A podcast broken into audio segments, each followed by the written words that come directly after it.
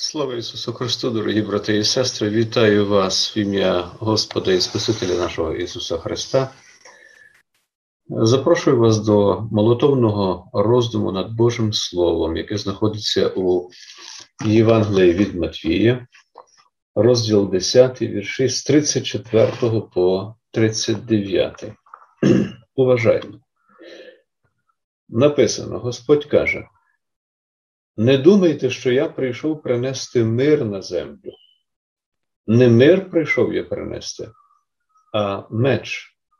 Адже я прийшов розлучити сина з його батьком, дочку з її матір'ю і невістку з її свекрухою, вороги людині її домашні.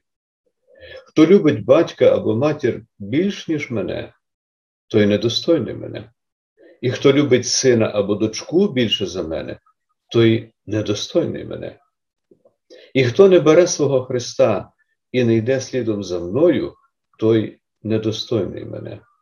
Хто зберігає душу свою, той втратить її, а хто втратить душу свою заради мене, той знайде її.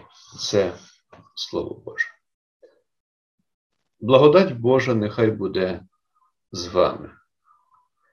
Дорогі брати і сестри, сумна і незаперечна правда сьогодення полягає у тім, що світ довкола нас, світ, у якому ми живемо, постійно перебуває у стані війни. Щодня у різних куточках світу хтось гине у конфліктах, війнах, терористичних актах, гинуть військові і цивільне населення. Загалом вся історія людства практично пов'язана із війнами і кровопролиттям, злочинами, причина яких гріх і людська пожадливість. Якось історики підрахували, що за останні кілька тисяч років людської історії лише приблизно 200 років люди на землі не воювали поміж собою. Через те псалмоспівець із жалем у другому псалмі каже: Чого то племена бунтують, а народи задумують марне, земні царі повстають, і князі нараджуються разом на Господа і на Його помазанця. Отак і минає людська історія, людське життя цього світу. Коли учні запитали Ісуса Христа, які ознаки матимуть останні часи, а власне це часи, в які ми з вами сьогодні живемо, то Він сказав: ви ж про війни почуєте і про воєнні чутки. Глядіть, не лякайтеся, бо статися належиться цьому. Але це ще не кінець бо повстане народ на народ, і царство на царство, і голод, мор, і землетруси стануть місцями, і багато хто в той час спокуситься, і будуть видавати один одного, і будуть один одного ненавидіти. Євангелія від Матвія, розділ 24. За останні роки ми з вами в Україні пізнали жахіття війни. Ми добре розуміємо, що мир, спокій, злагода є великим Божим благословінням. Адже коли є мир, тоді не проливається невинна людська кров. Люди можуть засівати поля, збирати врожай, ходити до церкви, слухати, вивчати Боже Слово, молитися, насолоджуватися миром, злагодою і усяким добром. Але такий стан справ не подобається дияволу. Він шаленіє від однієї думки про те, що люди десь на землі живуть у мирі, в любові і злагоді, люблять і шанують Боже Слово, шанують одне одного. Загалом мир буває доволі різним. Є мир Божий і мир людський. Мир Божий, певний, надійний, благословенний. Він дарує правдиву радість і втіху нашим серцям. Натомість мир людський або мир цього світу непевний, ненадійний, невтішний через те, що люди грішні постійно порушують свої обіцянки, навіть укладаючи поміж собою мир. Отож, мир цього світу не триває довго, бо він часто є лицемірним, ефемерним і фальшивим. Тиран, диктатор, заколотник тримає у покорі своїх підлеглих силою влади і страхом смерті. Грішний світ, у якому ми живемо, хоч і так часто говорить про мир, але насправді від того мир не настає. А існує лише видимість миру. Безбожне серце багатьох правителів і можновладців цього світу спричиняє замішання і великий клопіт. Вони самі не мають у своїх серцях правдивого миру і спокою і не бажають, аби його мали інші. Пророк Ісая каже про таких: для безбожних спокою немає. Книга пророка Ісая, розділ 48. Євреї часів земного життя Ісуса Христа мріяли також про мир. Але про який мир? Про мир світський. Мир без римської влади, яку вони ненавиділи і не хотіли визнавати. Вони сподівалися, що обіцяний Месія, якого вони чекали, запровадить злагоду, гармонію і розвій у державі. Але чим була ця злагода і гармонія і добро в державі з їхнього погляду? Ось чим. Вони хотіли сильної, процвітаючої країни, життя в достатку, хотіли мати могутнє військо, яке готове дати відсіч будь-яким ворогам. Натомість вони не думали про Спасителя від гріхів. У нашому євангельському тексті Спаситель промовляє дуже дивні, на перший погляд, слова. Він каже: не думайте, що я прийшов, аби мир на землю принести. Я не мир прийшов принести, а меч. Поміркуємо, кого ми або люди загалом бажають бачити у Христі. Багато людей бажають бачити у Христі миротворця, чи не так? Адже він сам у проповіді на горі каже, що миротворці є блаженними. Втім, чимало його учнів, його послідовників не розуміли, як слід його слів. Я не мир прийшов принести, а меч. Прийшов порізнити чоловіка з батьком його, дочку з її матір'ю, невістку з її свекрухою, вороги чоловікові домашні його. Про який меч тут каже Господь? У книзі об'явлення Іван Богослов говорить, що мечем Ісуса Христа є Його Слово. Там написано, що Син Божий сім зір держав у своїй правиці, а з вуст його обосічний меч виходив. Книга об'явлення, перший розділ вірш 16.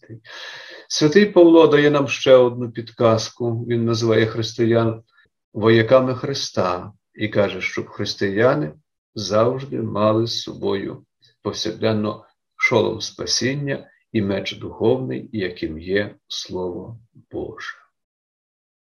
Тож меч у нинішньому тексті це саме меч духовний, тобто Слово Боже.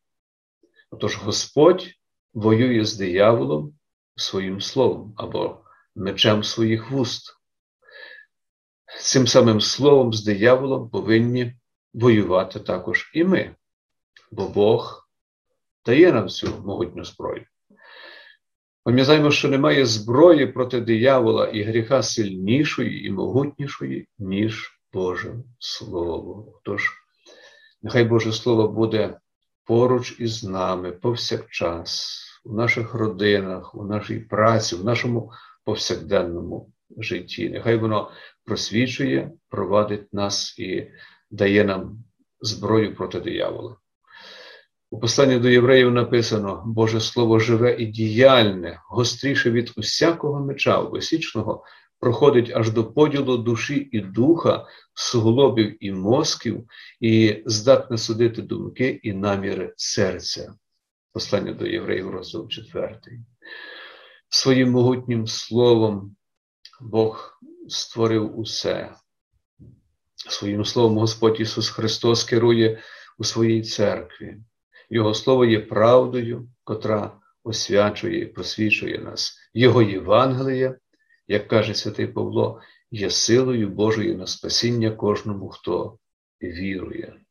Слово Боже це та сила, яка навертає грішника до віри, до спасіння.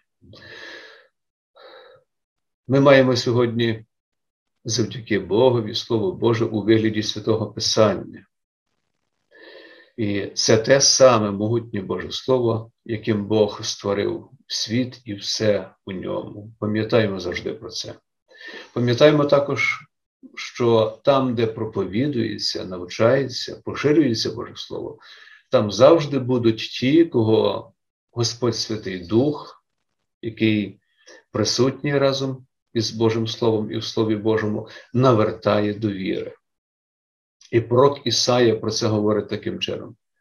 Так само, як дощ чи сніг сходить з неба і туди не повертається, аж допоки землі не напоїть і родючою не вчинить її, і насіння е, не дасть сивачеві, а хліб тому, хто його споживає, так буде і слово моє, що виходить із вуст моїх, каже Господь. Порожнім до мене воно ніколи не повертається, але зробить те, що я пожадав, і буде мати поводження у тому, на що я його посилав. Книга пророка Ісаї, розділ 55.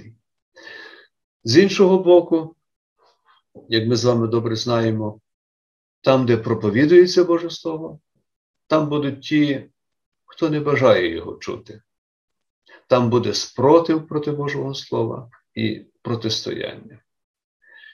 Ворожнеча між, між дияволом і Божими людьми, з церквою Христовою триватиме, допоки існуватиме цей світ. Чому?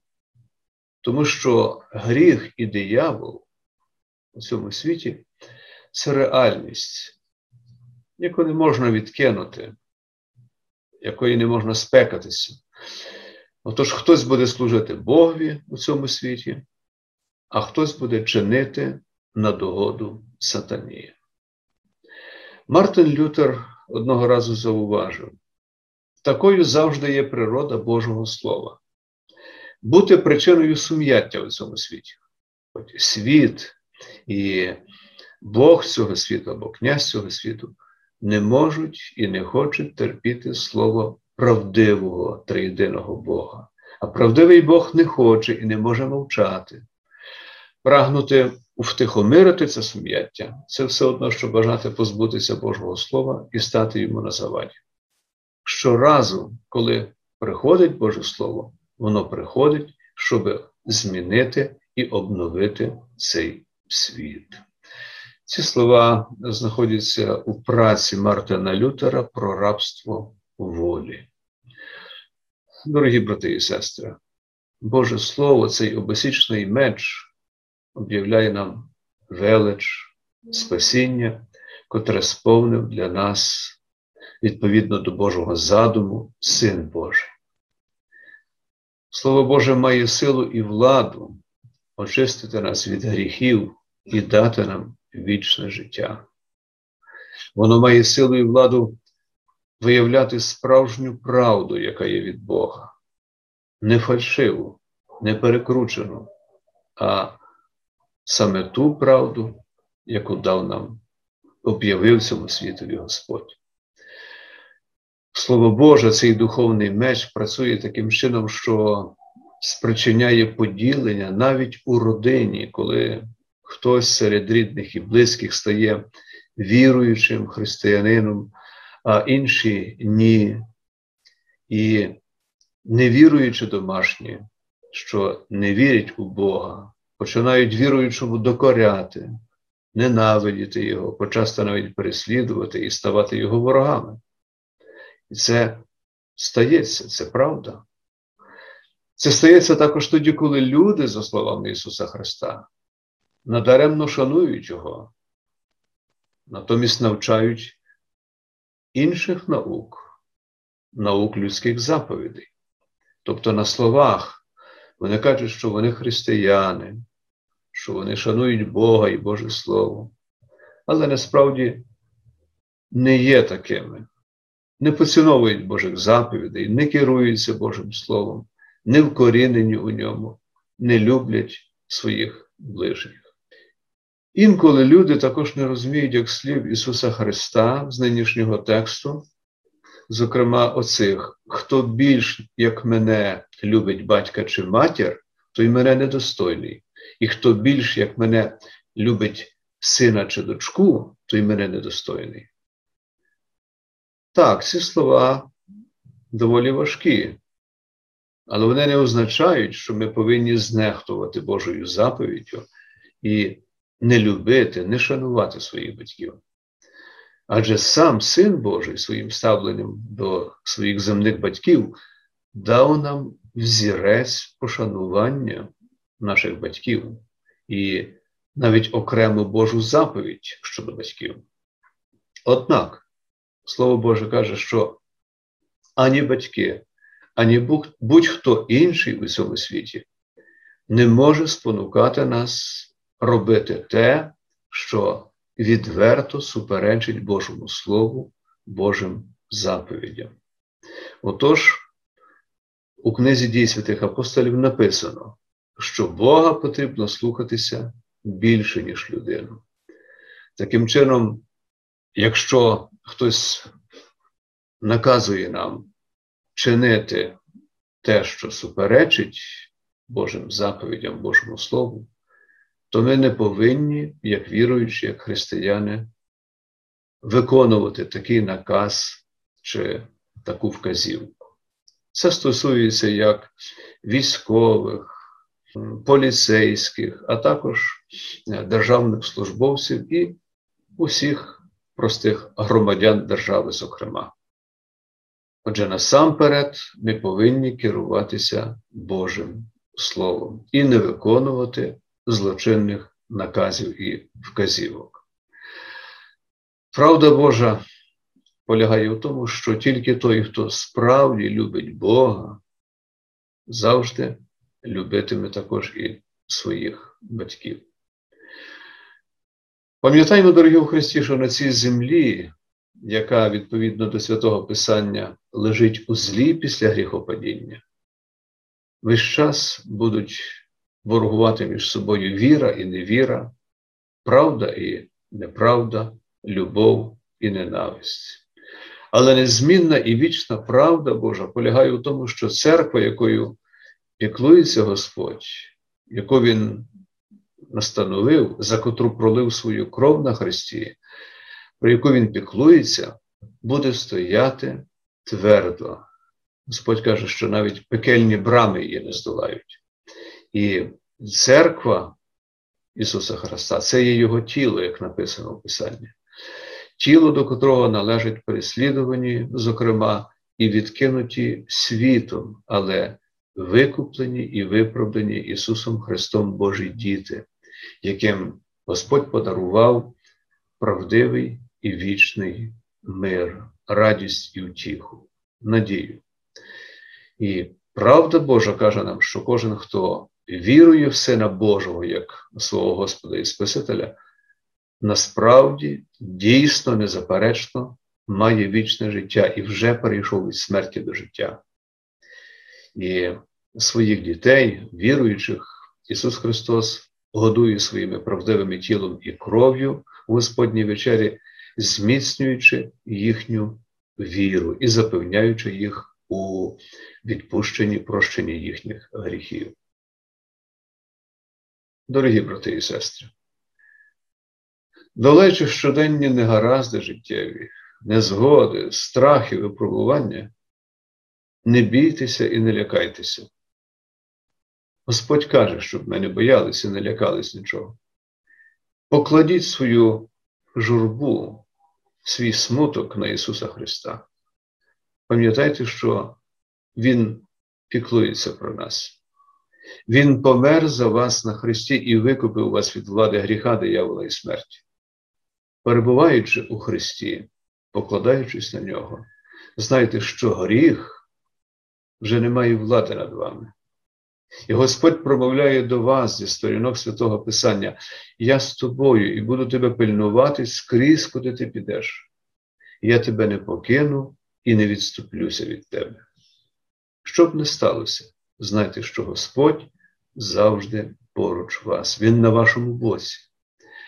Пам'ятайте слова апостола Павла, який каже, хто нас розлучить від любові Христової? Чи недоля, чи утиск, чи переслідування, чи голод, чи нагота, чи небезпека, ні вишина, ні глибина, ні якесь інше створіння не зможе відлучити нас від любові Божої, яка в Христі Ісусі, Господі нашому. Послання до римлян, розділ 8. Дорогі у Христі, нехай Господь миру завжди дасть вам мир усяким чином і буде з вами. Благословіння Господнє з кожним із вас, нині і повсякчас, і повіки. Амінь.